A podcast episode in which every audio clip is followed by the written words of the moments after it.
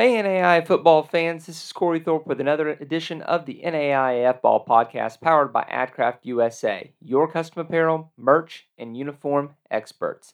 That's right, our friends at AdCraft USA have stepped up their game to become the presenting sponsors of our podcast and live show. These guys are NAIA fans and family who are experts in the apparel and merchandise world. AdCraft allows you to take the hassle out of ordering.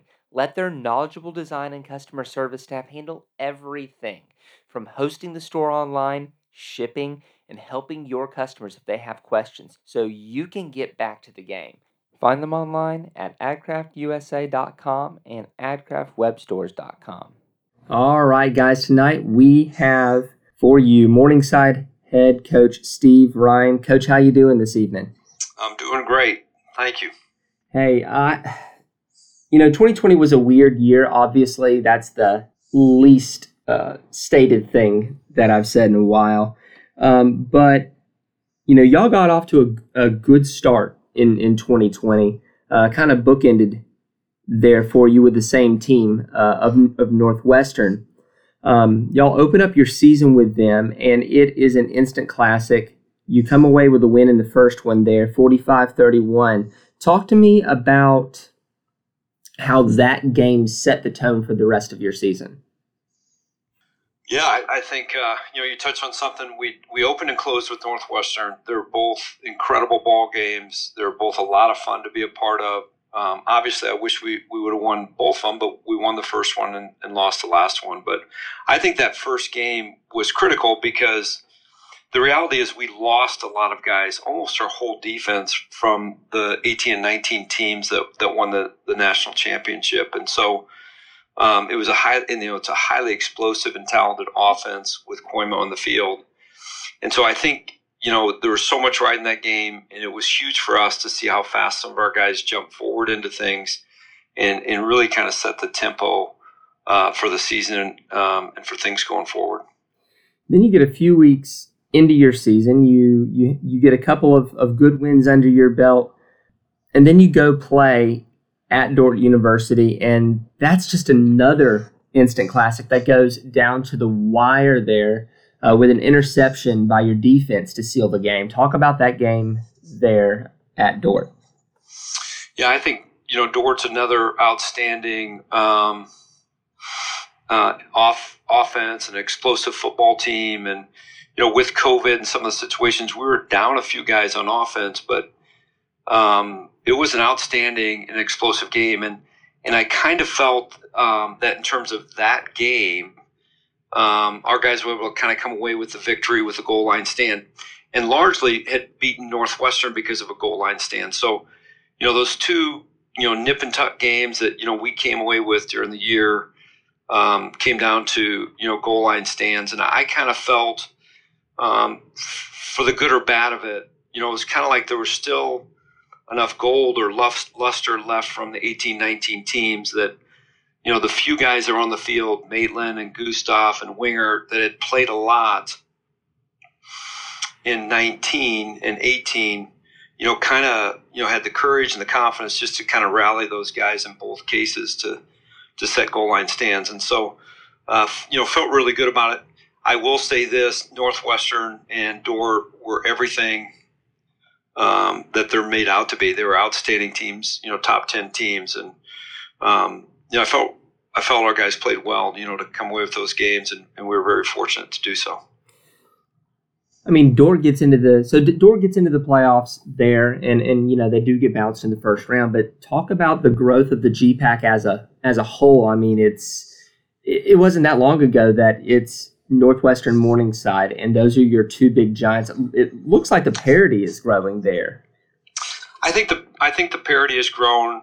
Um, I also think Matt Franzen at Hastings is going to. Uh, I, I, see Hastings jumping back up in the mix and and some of those things, and um, and then the fourth team, you know, Midland, the last few years is an outstanding team, and I think, um, you know, they're they're realistically could be a top twenty team. So the conference has really kind of made some jump the the big thing, and this is so important with small college football, you know, in terms of what you're seeing and what happened there is, I I love our quarterback and Joey Dolincheck. I think he's an outstanding quarterback. but those two quarterbacks that those guys have or have had in Clayberg and Koyman are outstanding quarterbacks. And so, so often in small college football, if you've got that guy under center, um, there's so much that you can do. And that I think as much as anything, that's what you're seeing. You saw three teams that were very explosive on offense, um, and largely because of the quarterbacks and some of the other weapons they had. What really struck me, um, especially in those two key games that we talked about, was really your defense's ability to go take the ball back for your offense. One thing that we talk about on our show a lot is if you want to beat Morningside, you've got to be efficient. You cannot give the Mustangs any extra possessions because they're going to take advantage. Talk about your defense and finding ways to get the ball back to your offense. Yeah, I mean, I, I don't think I'm letting out any secret, but I mean, what you touched on is is incredible, and and I think it goes back to um, the Northwestern, you know, the game that we lost. There's so many big things that happen in that game and there's so many critical plays that led to us, you know, not winning that game.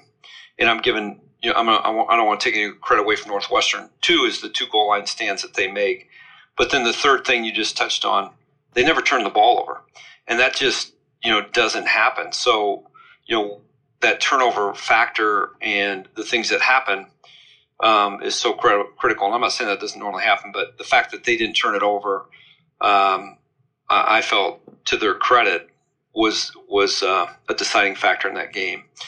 But um, you're, you're, exactly right. You know, um, you know that turnover battle and creating those turnovers are so critical. And you know, if you look back the, the tight games that we had, you know, the, the, the turnovers made the difference in the Dordt game. Our defense, you know, created and made those plays. And I do think we have guys on defense that that can make plays, and and so often that's what you need um, and, and many of those guys are coming back. Absolutely. Um, let's talk about them real quick. You have a ton returning um, on offense. Obviously, it starts with your quarterback, but he has weapons uh, at his disposal just across the field. Austin Johnson, Reed Jurgensmeyer's coming back, Anthony Sims in the backfield, Caleb Schweigert, who is as good of an athlete and is as shifty as, as anyone. Um, along with three all conference offensive linemen for Sims to run behind. Talk about that offense going forward into 2021. Yeah, I mean, I'm uh, we're we're very pleased with with a lot of those guys, and um, you know, you mentioned the two receivers, Austin Johnson and Reed Jurgensmeyer, just the amount of experience that they have, and um, their ability to make plays and to get open, and um, you know, for both of those guys, and sometimes you know, in 18 and 19, you know, those guys were on the field all the time. Matter of fact, I think in both years, Reed was a thousand yard receiver. Um, so you're talking about seasons of 14, 15, 12. You know, those guys have have started in in over 30 games. Um, and so just that experience of those guys coming back, the experience of Joey going into his, his third year, Sims coming back for you know really you know his fifth year, and uh, and with that COVID year and the fact they all played last year, you know that that that's a season of play. So you talk about four main guys right there, and then the three senior offensive linemen up front, and Tyler Anderson and Hunter Barons and Jason Hallback. Um, yeah, there's a lot of experience there. Um, but I do think you talk about something, and, and one of the things that if you played, and, and I still think there's going to be a lot of have and have not type situations coming out of last year that we don't really know about. But those kind of next wave of guys that you talk about, like Caleb Schweigert, a couple more I'll put out there is our tight end H back, and Jake Towdy and Sione Tuafua. We just thought that they made huge strides last year and became legitimate, uh, outstanding college football players. So all those guys were excited about coming back. Hi, this is Sal Avila from Valley City State, and you're listening to NAIAF Ball. Defensively, you've got an absolute ton coming back um, in your linebacking core and your um, defensive backfield um, with Porter Schultz and Wingert uh, at linebacker and uh, Miller, Jones, and Bessie in your defensive backfield. Um, talk to me about um, getting your defense in in kind of its second year after a little bit of a purge? Yeah. So, I mean, obviously, sometimes as a coach, you, you look at, at the negative, and we do lose the, the, the two DNs that we can't get to come back for a sixth year because they were fifth year guys last year, Maitland and, and Goose, and they were outstanding, you know, football players. So there's kind of that replacement of that. But you talked about those that next set of guys. They've kind of formed a new core uh, in terms of like Miller and Bessie and Wingert uh, in terms of guys at the middle. And I just felt by having a fall season and then going through the spring, they were playing great football, um, and they've had great summers of working out. Um, Miller might be as good of a safety as we've had at Morningside College, and we've had some outstanding ones. So here's a young guy that we're excited about. And uh, the big issue for us, where we got in trouble, is we had a lot of injuries in that secondary by the time you know we got into that semifinals, and we've got to develop depth, um, or, or we're going to have a hard time finishing out games this year. So let's talk about this season and, and this upcoming season mentally for your guys. We've talked about the last couple of seasons of how do you keep a championship mentality and and keep uh, the prize out there that carried out ahead when you've won. Talk about changing that message a little bit and playing with a little bit of a chip on your shoulder now.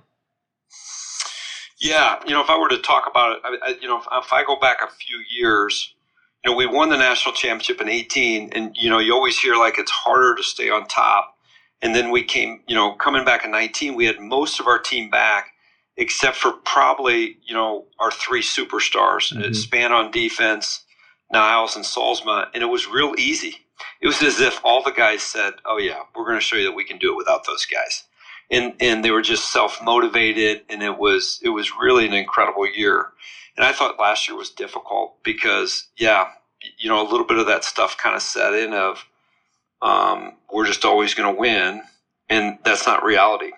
And um, and so I, you know, a lot of it is just getting our guys to talk about, you know, doing the little things right. What it, you know, what it actually takes to be on top, to get on top, and to make that happen um, and getting them to understand it because you know it's no different than anything else. They're so far removed um, from anything but winning, and you just kind of assume it's always going to happen without the understanding that you know um, it, it, you didn't build it. You know, I mean, and and that's such a hard thing to under. You know, no, no, one in our program has ever lost a regular season game. I, I, don't think we've lost a conference game since 14. So you know, the, you know, it, you know, you, you just always think it's going to happen. So. It, it, you know, in some ways, the loss is never good for you. Nobody ever wants to lose. So I'm not trying to say that, but it has been good for getting our guys to refocus that no, you, have to do it. You have to do everything right. You have to do it the right way, the right time, um, with appropriate energy, and and we're we're seeing that coming out of, out of the summer that that guys are working in that regard. Talk to me about the summer. Uh, you know, a lot of the the teams that we've spoken to uh, up to kind of the semifinal point. Um, you know, it's it's been you know that summer's been dwindling. You know, since the the first round, the second round, and now your semifinals. You've got this really short summer. Um, how are y'all dealing with trying to get guys physically ready and mentally ready for fall in such a short time frame?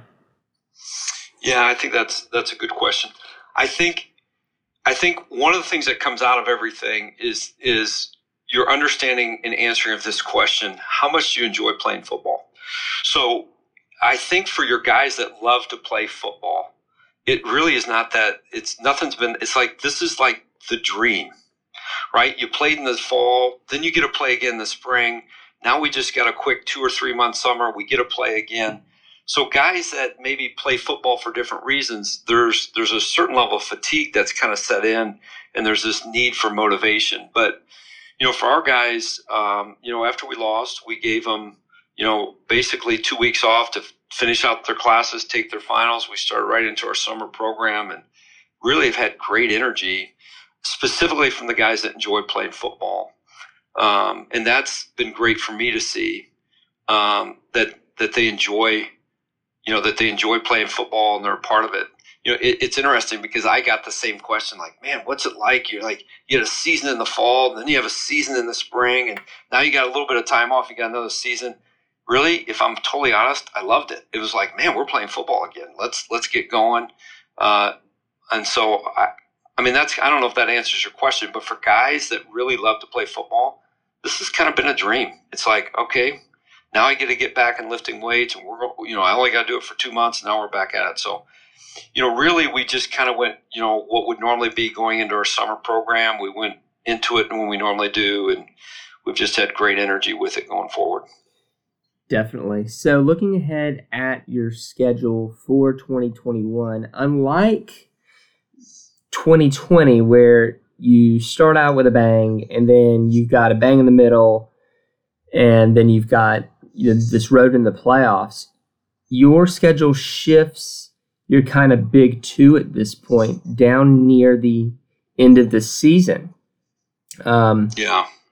Talk about keeping that energy that you've got now and keeping the, the focus and not looking ahead to the end of the schedule. Right. So, I mean, part of what happened out of 2020 is we ended up losing our pre, you know, our non-conference game, and so really what we end up with is is no non-conference this games with with Mount Marty starting up football. So, um, one of the things we try to do in a regular year is really schedule something, you know, early in the year, non-conference that, that's a, a, a real challenge for us, um, and we don't have that. So. Um, I think the GPAC conference is, has continued to to get better every year. I think Concordia's and Doane, two teams that we play early on, have, have had just outstanding programs. Um, and maybe just slipped up a little bit last year with COVID, but uh, I think we can get our guys ready to go. We just have to continue to build and grow, build and grow um, as we go throughout the year. A lot of teams are adding a week zero game there on on that last uh, Saturday of August, which seems crazy. You know, we're recording at the end of July. We're talking about teams starting up on August 28th. Um, would y'all be for having that extra week to schedule um, a, a non conference opponent on that week? I'm up for it. If there's someone still out there that needs a game, we're if I can get my ID to do it, we'll play it. I love it. Um, yeah, because last year y'all were supposed to play Kaiser, weren't you? We were supposed to play Ottawa, Ottawa. Um, in Arizona. That's right. That's right. That's right. That's who it was. And they they were going to return the trip here, and and they decided not to. That's understandable. Yeah, I was looking forward to that yeah. game a lot, and I hated to see that go off the off the schedule. So before we let you go, um, been asking this question to the la- the last few there. Um, what does Morningside University now? We've we've leveled up Morningside College to Morningside University. Love it. What does Morningside yeah. University's football team have to do this year to get back to holding the championship trophy? Yeah, I think um, you know we, we need to finish games, you know, and that's a part of it. And you know, we've talked to, to our guys about that. We just need to be able to finish games and um, and and and really stay focused and remember who we are and what got us to where we to where we are. And I just felt we kind of lost sight of that and just kind of lost our focus and kind of stumbled along the way and and uh, and that's a part of it. We hope you enjoyed this episode of the NAIAF Ball podcast powered by AdCraft USA. Be sure to contact them for all your custom apparel, merch, and uniform needs. If you enjoy the show, subscribe to the podcast and to our YouTube channel. Leave us a review if you're listening on Apple Podcasts. As always, if you'd like to support what we do, head over to patreon.com forward slash NAIAF ball and become a patron. We can't do what we do without our sponsors and listeners like you.